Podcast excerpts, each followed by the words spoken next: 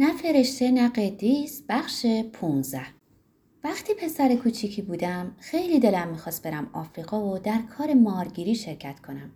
چیزایی درباره یه مارگیر در آفریقای جنوبی خونده بودم که یه مامبای سیاه نیشش زده بود. مارهای زیادی اونو نیش زده بودن ولی هرگز مار مامبا نیشش نزده بود. نیش مامبا ظرف پنج دقیقه آدمو می‌کشه. اما اون یارو مارگیره با خودش سرنگ و سرم داشته به خودش سوزن زد و تونست خودشو با ماشین به بیمارستان برسونه و هنوز انقدر قدرت داشت که بگه بهش اکسیژن بس کنن. بعد بیحال شد. از آنچه در اطرافش میگذشت آگاه بود و همه چیزو میشنید ولی نمی‌تونست واکنشی نشون بده. شیش روز تموم به حرف دکترا گوش داد که درباره اون حرف می‌زدن و با هم تبادل نظر می‌کردن که آیا زنده میمونه یا نه. بالاخره زنده موند. منم دلم می‌خواست چنین تجربه ای رو از سر بگذرونم. دلم می‌خواست یه مامبای سیاه داشته باشم. حیف که مامبای سیاه خیلی بزرگه. یه مامبای بالغ طولش به چهار متر می‌رسه و ما فقط یه آپارتمان کوچیک داشتیم. تازه از کجا یه مار مامبا پیدا می‌کردم. اما تونستم یه محفظه شیشه‌ای برای نگهداری یه مار شاخ قرمز و یه مار زنگی دست و پا کنم و برای خوراکشونم قورباغه می‌گرفتم. به نظر مردم مار مظهر شرارت و نیرنگه که البته درست نیست. این آدما هستن که حق بازن. مار فقط در پی اینه که غذایی به دست بیاره. وقتی گرسنه نباشه و احساس خطر نکنه بی آزاره. اما مامان تحمل مار و قورباغه نداشت و یه روز گفت اینجا یا جای منه یا جای این موجودات کثیف. برای همین ناچار شدم بفروشمشون. دیگه ماری در بسات ندارم اما هنوز با مامانم زندگی می‌کنم. این روزا میلم و به ماجراجویی تا حدودی با کار و تا حدودی با قهرمان بازی برآورده می‌کنم. در این بازی ها آدم می‌تونه بگه تبله جنگی آفریقایی رو اونطور که می‌خواد براش بنوازن. هر بازی کنی چند جور نقش یا بازی داره. برای همین آدم می‌تونه نسبت به زندگی واقعی کمی بیپرواتر باشه. من با ورا آخرین دوست دخترم توی یکی از این بازی ها آشنا شدم. اون نقش یه دختر ثروتمند رو که تروریست ها اسیرش کردن خیلی عالی بازی کرد. از کشته شدن و بدرفتاری و آزار هیچ واهمه ای نداشت و با یه آدم بی سر و پا که نقشش رو من بازی می کردم حسابی خوشوبش می کرد. از پاییز گذشته با هم بیرون می رفتیم. می‌تونستیم بچه دار بشیم که حتما مامانمون خیلی خوشحال می کرد. اما ورا تا تموم شدن دانشگاه دلش نمی‌خواست بچه دار شه. البته منم میل و علاقه چندانی نداشتم. یه ماه پیش از هم جدا شدیم. وقتی بهش گفتم دیگه نمی‌خوام ببینمش حس می‌کنم احساساتش جریه دار شد. می‌خواست بدون دلخوری من از چه بابته. چی باید بهش می‌گفتم؟ باید می‌گفتم دلخورم از اینکه درباره زندگی تقریبا هیچی نمی‌دونه که از اتفاقاتی که در گذشته افتاده خبر نداره که از اوضاع و احوال این روزا اطلاعی نداره و کوچکترین تصوری از اینکه چطور می‌خواد زندگی کنه نداره. که نه چیزی وحشت زدش می‌کنه نه نگرانش که فقط با زندگی لاس می‌زنه. اشکال به خصوصی در وجودش ندیدم. چیزی که بتوان اونو به کلام در آورد چیزی که نتونه بفهمه. بار دیگه به این نکته پی بردم که در مقابل هیچ قرار گرفتم. که نمی‌تونم کاری رو تموم کنم که دیگران تکمیل کردن. نکنه عکس قضیه درست باشه. یعنی رابطه ای رو که به هر صورت تموم شد زودتر تمومش کردم. اون حس گیجی و حیرانی ایستادن بر بالای یک گودال معناش این بود که من هنوز تنهام. بار دیگه اون لحظه وحشت انگیز در برابرم قرار گرفته بود که ممکنه اوضاع و احوالم دگرگون بشه و به احتمال بسیار دیگه نتونم صدای تبل جنگو بشنوم. چه برسه به اینکه در پیشون به راه بیفتم. اما ناگهان چنان تبلها رو به قرش در میارن که ناچار می شدم فرار کنم.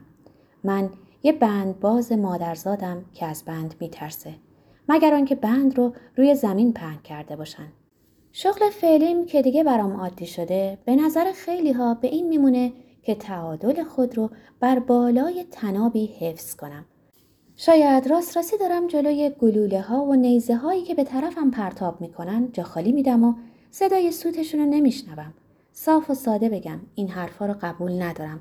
من خبرایی دارم که میشه با اونا زندگی خیلی ها رو نابود کرد.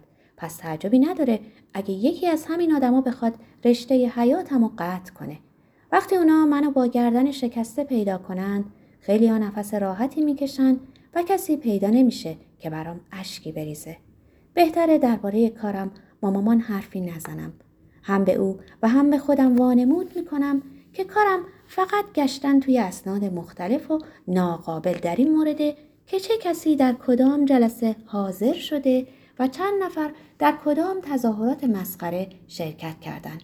پیش کسی بروز نمیدم که از اسنادی کپی می‌گیرم که فکر می‌کنم به استناد اونا به احتمال بسیار یه روزی و شاید به همین زودیا عدهای آدم قدرتمند برای همیشه نابود میشن.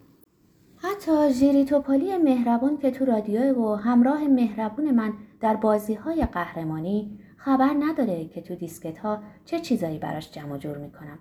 خوشبختانه اوندرش هم که مافوق مستقیم منه همین کارو می‌کنه.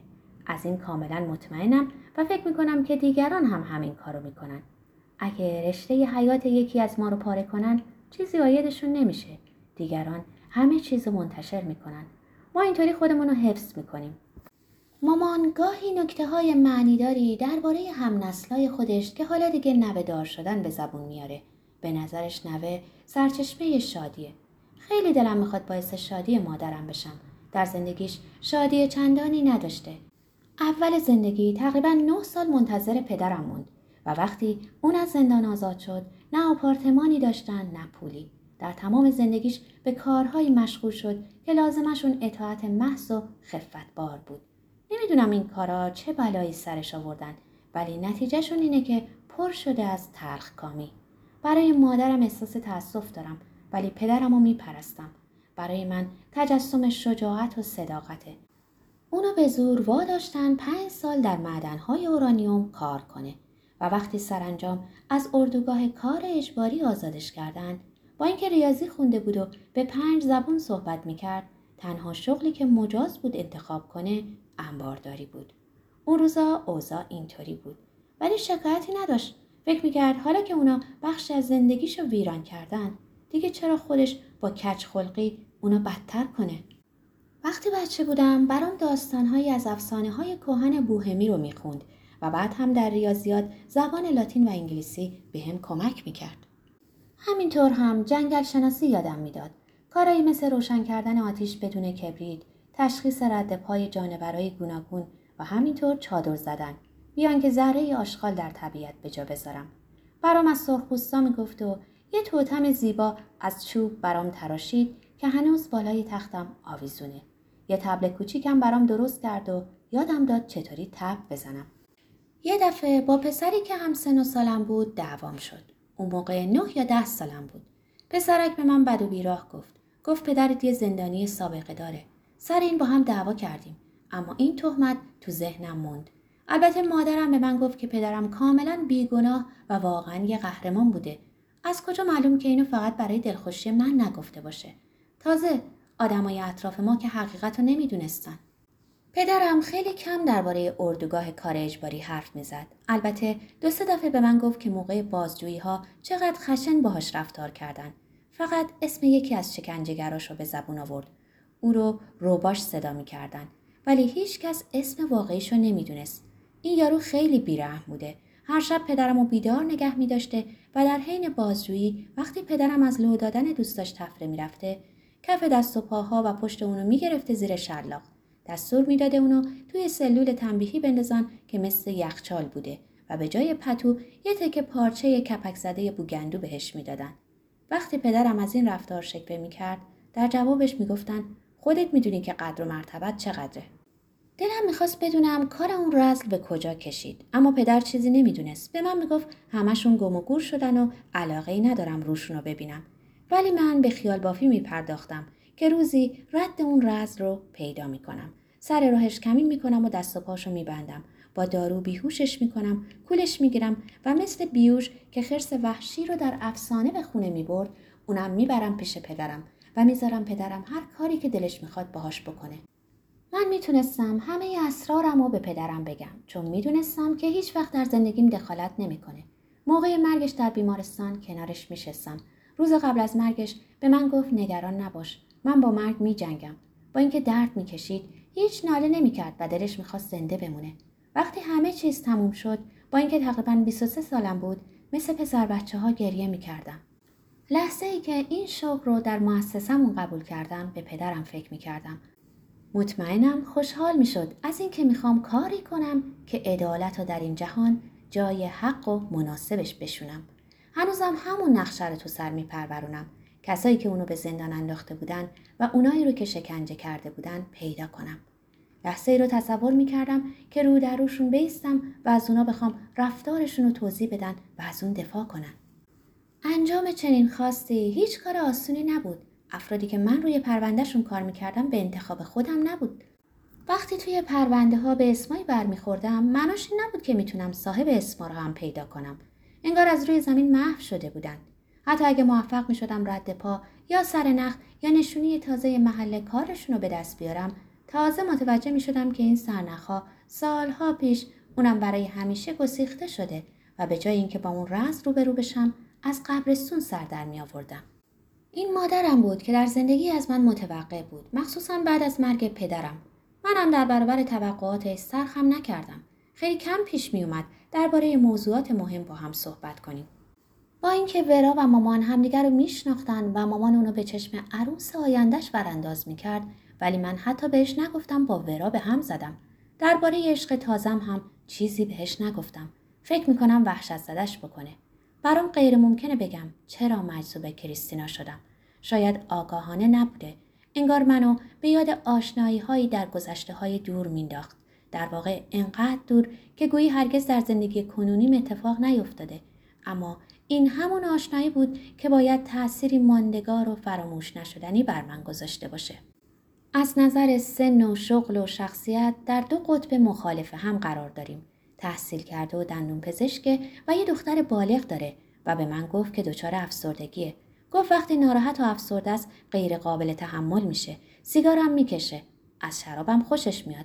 من فقط گاه گاهی شراب می‌خورم و هیچ وقت لب به سیگار نزدم.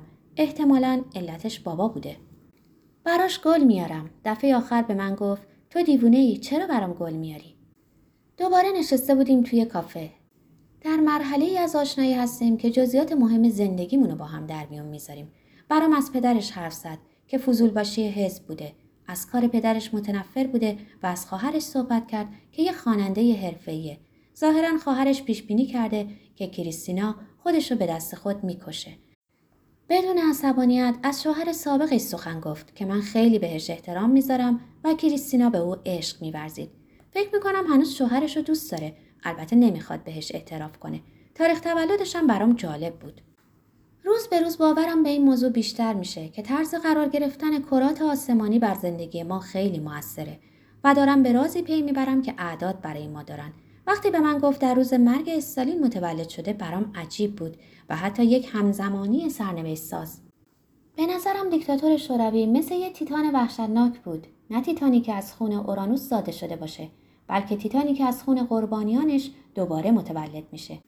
به باور من مرگ دیکتاتور دری رو برای بخشی از بشر گشود که اونو به روی کرامت انسانی و عدالت و مدارا و رحم بسته بودن. زاده شدن در روز مرگ دیکتاتور به معنای ورود به جهان در یکی از مهمترین روزهای قرن بیستم بود. کریستینا به من گفت که نازی ها مادر بزرگش رو با همه قوم و خیشهاش در اتاقهای گاز خفه کردن و اون نمی‌تونه با این قضیه کنار بیاد که افرادی پیدا میشن که می‌تونن هزاران هزار نفر حتی بچه ها و شیرخاره ها رو با گاز خفه کنن وقتی در این باره صحبت می‌کنه می‌زنه زیر گریه. ولی متوجه شدم به خاطر قتل عام سالهای نچندان دور و از قصاوتی که به اقوامش روا داشتن از درون میگریه. از من میترسه. میترسه نزدیکتر بشه. ما از هم میترسیم. با وجود این به طرف هم کشیده میشیم. بهش گفتم به هر جهت برای کشف کردن باید زندگی کنیم و دستاوردهامون رو به همدیگه منتقل کنیم. موهای روشنی داره که تقریبا تا کمرش می‌رسه و حالتی دخترونه بهش میده. حالت و رفتار یه ملکه رو داره. غمگینیش تحریک کننده است. خیلی دلم می‌خواست بهش دست بزنم. نوازشش کنم. دست کم اون دستا رو که از اونا لطف و مهر میتراوید. اما این فکرها به نظرم گناهالود و نامناسب میومد. مثل این بود که از مرزی گذشته باشی حریمی رو شکسته باشی که شکستن آن مستوجب کیفر الهی است وقتی از هم خدافزی می کردیم لحظه ای توقف کرد. فهمیدم منتظر ببینه آیا من پیشنهاد می کنم همدیگر رو ببینیم یا نه و یا اینکه خودش این پیشنهاد رو می‌کنه یا نه ولی هر دو نفرمون این میل رو سرکوب کردیم و چیزی نگفتیم. فکر می کنم عاقلانه تر این بود که هیچ وقت همدیگر رو نبینیم.